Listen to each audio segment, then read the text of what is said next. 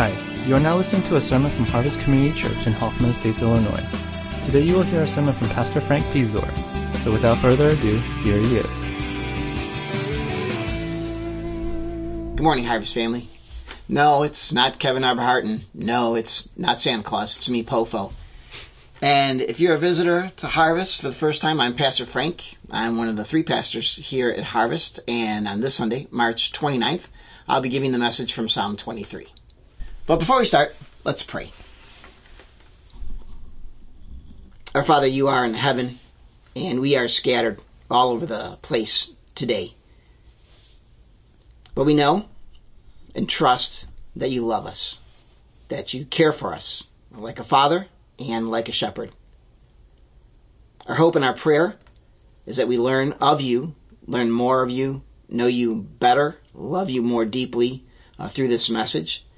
We pray that through this time, this season of life, as we struggle with a sense of isolation from people based on what our job is, our prayer is pretty simple. Let us know you. I pray for those who are on the front lines, first responders, who are literally placing their lives and then, in a sense, their families on the line as well.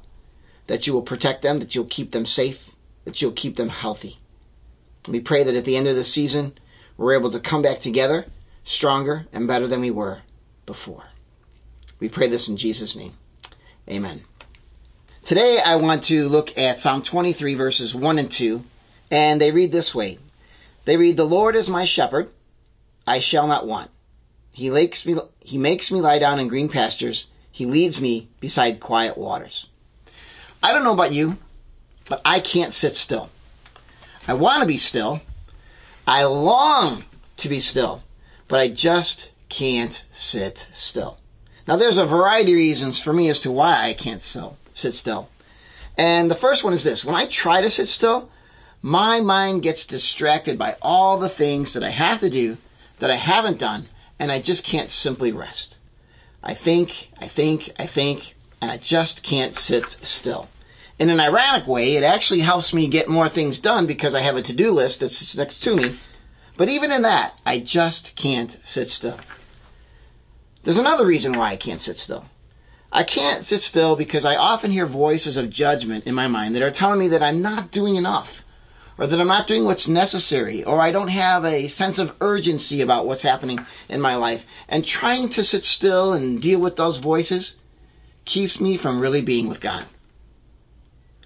The other day, as I was uh, on the trampoline with my daughter Janet and enjoying the weather, enjoying the outside weather, I said to her, you know, let's just sit still. And she's like, no, let's keep playing. So even I realized in that, I can't sit still because there's another request. There's another demand to, to do something, to be active, to jump around, even to play. I enjoyed the time, but it just reminded me of why I can't sit still. It's really hard for me to sit still and just be with Jesus. And so today, I want to look at Psalm 23, which is God's psalm for God's provision. And the one thing that he provides for us as sheep and as children is rest. Let me read the text again. Psalm 23 verses 1 and 2. The Lord is my shepherd, I shall not want. He makes me lie down in green pastures. He leads me beside quiet waters. Now before we start into this psalm, you have to understand something about sheep. David is telling us here in this psalm that the shepherd, the good shepherd, the Lord who is his shepherd, brings his sheep to a place of green pastures and still waters. The interesting thing about that and that what you need to know about sheep is that sheep are easily frightened, distracted, alarmed. And so if something freaks out in the midst of the flock, the sheep will be running all over the place and they won't be able to settle down and eat, let alone drink. And so what the shepherd has to do is come along and actually make his sheep lie down in these green pastures. He has to lead these sheep by the quiet waters so that they can actually eat and drink in peace. If sheep are not calm, if sheep are not at peace, they will not eat and they will not drink. In fact, one of the books that I read, Phillip Keller's A Shepherd Looks at Psalm 23, said that sheep can stand by a running river with clean water that's good to drink, but because it's running, they're too fearful to actually drink out of that water. And so the shepherd has to come along and build a little dam so that the water will be calm and at peace for them to actually drink. So when David writes, The Lord is my shepherd, I shall not want, he makes me lie down in green pastures and he leads me beside quiet waters. He's talking about a shepherd who cares for his sheep deeply. And he sits with them and he brings them to a place of peace. So the one ask three questions and deal with them today. And the first one is this from verse 1. It reads, The Lord is my shepherd. My first question, and you'll see this on the slide, is Who are you? Who are you? When we look at the verse here, you'll see that the word Lord is in capitals. And that's really important because when the, David says the Lord is my shepherd, what he's really is using the name of Jehovah, which is to a Jewish person the most respected and loftiest title that can be uttered. In fact, many Jews don't even utter it at all. This Jehovah, this Lord, is the self-sufficient God, the God who can exist by himself, the God who has created and sustained the heavens and the earth, and yet the God who has fearfully and wonderfully made us in our mother's womb. now, this is important because when David says, Hey, listen, the Lord is my shepherd, what he's saying is the God who has created the heavens and the earth, the God who is above all, is my shepherd. My shepherd. This God who is so vast, so transcendent, so majestic, so important, is my shepherd. And what he's here is talking about is a relationship that is so crucial to think that someone who is so important, so vast, would actually want to spend time with me, would actually want to spend time with us, should be absolutely mind blowing. So if we could think of someone famous, um, myself, I would have to think of maybe if you were at a political rally, rally, or you're at a rock concert, and if you could imagine during the rally or during the rock concert, and we'll pick a rock concert, I don't know what your favorite band is, uh, maybe I'll say someone like uh, Journey. And uh, I'm at a Journey concert in 1984, which I really actually was, where um, imagine if Steve Perry, looking out at the thousands of people out there, says, Hey, isn't that Frank Pizor? Hey, Frank, come on up here. You come on and sing with us. Of course, he probably wouldn't do that because uh, I don't have a good voice for singing. But can you imagine the sense of fellowship, of relationship that I would have, that he would call me out among thousands to actually join him on stage in concert, only gives us a small, minute idea of what it is that the God of the universe, the one who's created the heavens and the earth, would actually call me to be his child, would actually be my shepherd, my father, my caregiver. That's just the idea of who are you? And this Lord this Lord, whom we call Father, this Lord who is Jesus, this Lord who is Holy Spirit, comes to be with us in relationship. Now, what do you do? Our next question is, what do you do? The Lord is my shepherd. What, what does a shepherd actually do? Well, a shepherd does a lot of things for the sheep.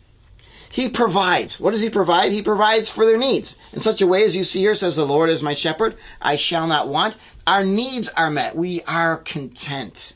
He provides for us food and, drink and rest, which we see in verse 2. He makes me lie down in green pastures. He leads me beside quiet waters. He gives us restoration. He restores my soul. When we fall, the shepherd comes along and he restores the sheep. He gives us guidance because it says he guides us in paths of righteousness. And he even guides us through the valley of the shadow of death. The shepherd provides. And the last few verses are just how the shepherd provides an abundance, not only now, but forevermore.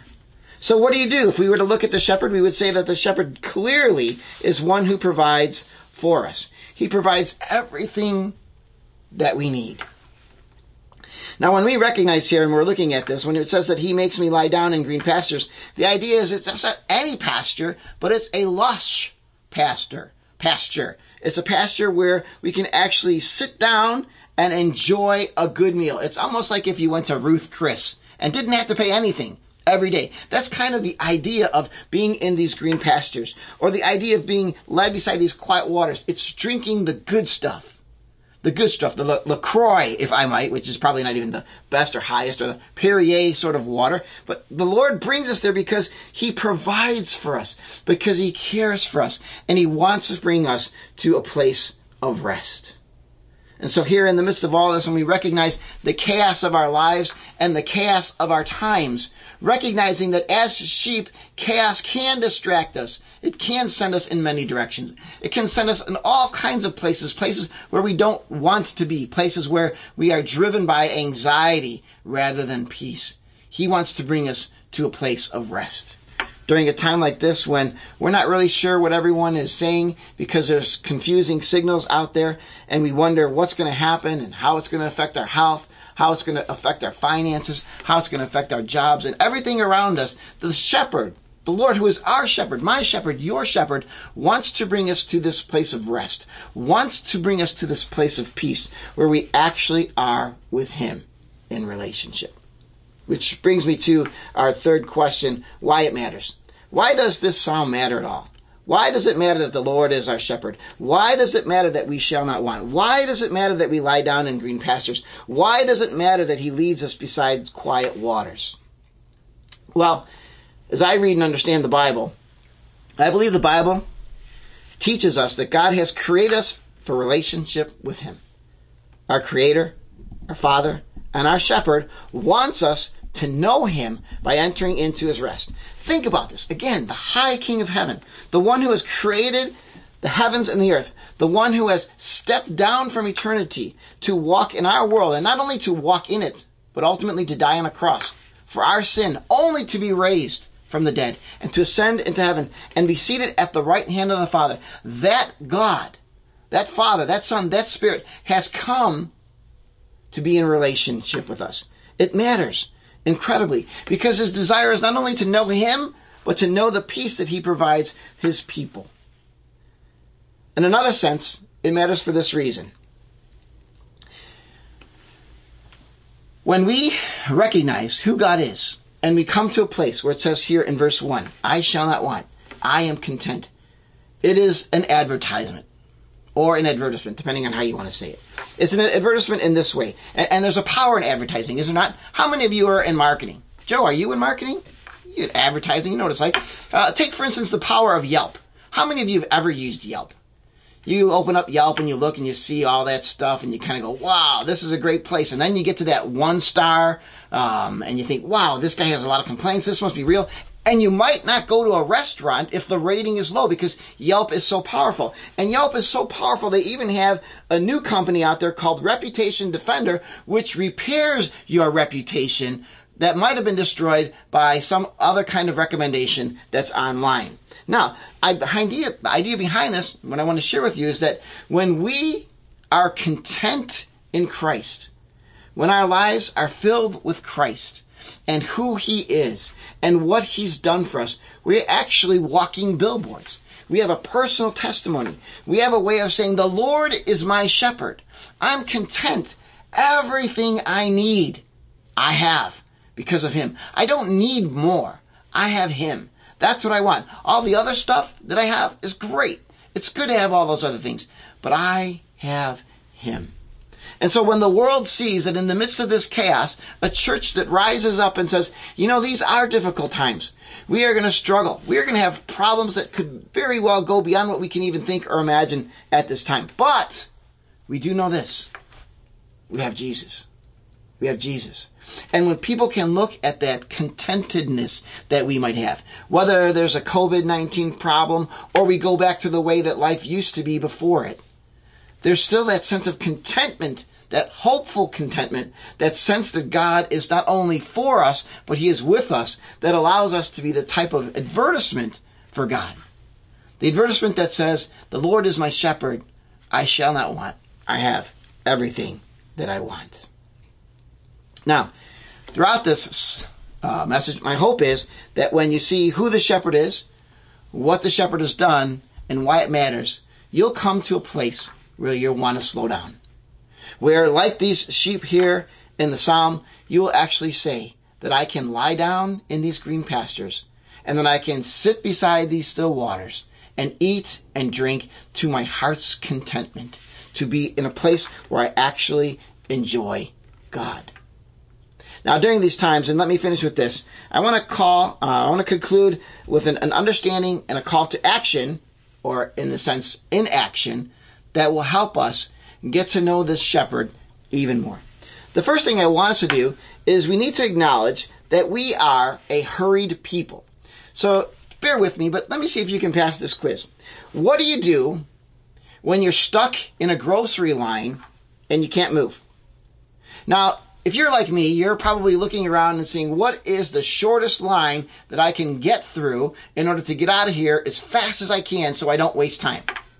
And as I'm doing that, I'm always trying to figure out, well, that person was there and that person was there. And I want to make sure that I get through faster than them because I want to make sure that in my hurry and I can actually get out of the grocery store faster than the people who were in front of me. What do you do when you're in a line? What do you do when you're in a line? Now, another thing that you might do is you might pick up your phone, might look, start checking out all the things that you haven't been able to do. And all of that, we don't ever really stop and think, you know what, during this moment, while I'm in this line, this might be an opportunity for me to slow down, to be in a green pasture, to lie beside a still water in order to be with Jesus. So we need to acknowledge this. The other day, I recognize I'm in a hurry. I'm a hurried person because Caleb Choi recommended a book for me. It's entitled The Ruthless Elimination of Hurry.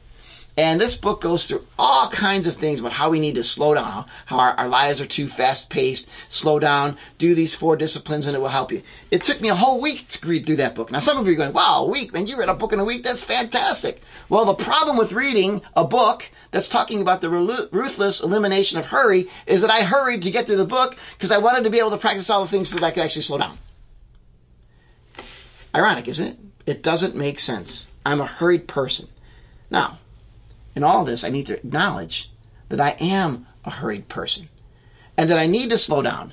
Not just to watch more TV, not to watch more video games, not to take more naps, not to do more things, but to actually be with Jesus. And so the second thing that I would offer us to do is this. We need to make every effort to slow down. Every effort to slow down. At a time like this, many of us are isolated at home. I'm at home with my family of seven. Uh, it's been a time of utmost peace from 11 p.m. to 7 a.m. when we're all sleeping. No, I'm just kidding. It's been a good time. It's been a valuable time, an important time, an enjoyable time to be with my entire family. But I still need to make every effort to slow down, to be at peace and in relationship with God. See, the reality is when I actually spend time with God, that peace amidst all the chaos becomes a reality. And if I don't spend that time with God, the chaos becomes even more chaotic. I become anxious. I become, I'll say, grumpy, uh, which in other terms was easily uh, lit fuse, uh, quick to anger, those sort of, things, sort of things. Those aren't good things. Those aren't the things that are advertisements for the Lord being my shepherd. What I want to be is a person who is slow enough to realize that this time, at this time when the family is together, this is a time to enjoy one another. And it's awesome because we live in an unprecedented day and age and time where we may never get something like this where we can so be together with family. We can so spend time with God and make it uninterrupted time with God. And in this time, my encouragement is for each and every one of us to actually slow down. Don't waste this time that you have to be in these green pastures, to lie beside these still waters, to be with God. Instead, eat, drink, and be content. Amen. Well, on the final slide, have uh, two things for you, or some things that I want you to do. Uh, discussion questions. You'll see the discussion questions that are there. The first one is, when you have free time, what do you do with it? Uh, personally, my tendency is I'll read a book, or I'll watch some TV. Uh, not necessarily a bad thing, but during this time, we want to be able to spend time with God. Second question. When do you feel most connected with Jesus? Describe what you do or don't do in order to get connected. Now, for me personally, when I think about that, uh, it's just reading God's Word, slowing down, reflecting, and praying. It takes a lot of effort to actually do that because if you're like me, there's a lot of things that are going on in your mind. And finally, this is the last thing I want everyone to try as an exercise. It's this. Take three to five minutes and use a timer on your phone or somewhere else so that you're not sitting there wondering how long you're going. And sit still and reflect on Jesus as your shepherd. Now, to help you concentrate, my encouragement is to do this. Slowly repeat the phrase, the Lord is my shepherd. And emphasize a different word each time you go through it. So giving you an example, you might say, the Lord is my shepherd. And think about what does it mean about the? And then the next word, Lord. The Lord is my shepherd. And go through that and take five minutes and then let me know how it went. I'd love to hear from you. I hope it's been a good exercise. And then on the final slide here that I have for you is a link to a YouTube video that Mr. Jacob uh, used a few weeks ago when he preached to the youth group. And it was a really good video and it gives us an idea of what Jesus is, what God our Father is as Lord, how, how vast the universe is as it pans out to the universe after focusing on this girl and how it comes back in and then goes all the way down to the very molecules of who she is, showing us that God plays a part in all of that. That the Lord, who is our shepherd, is God who loves us, is for us, is in us, and with us. Amen. Let's pray. Father, I pray, um, just quite simply, at a time like this, that we develop a habit and a discipline of being with you. And that we would recognize that being with you really is a great thing. It's a good thing. It's a filling thing. And I pray that that's what happens not just today, this Sunday, moving forward, but throughout this time when we are isolated in many ways from our church family and isolated from many other people, staying at home even. That we not only spend time catching up on Netflix or playing games with the family, but we also spend time with you. And we pray this in Jesus' name. Amen.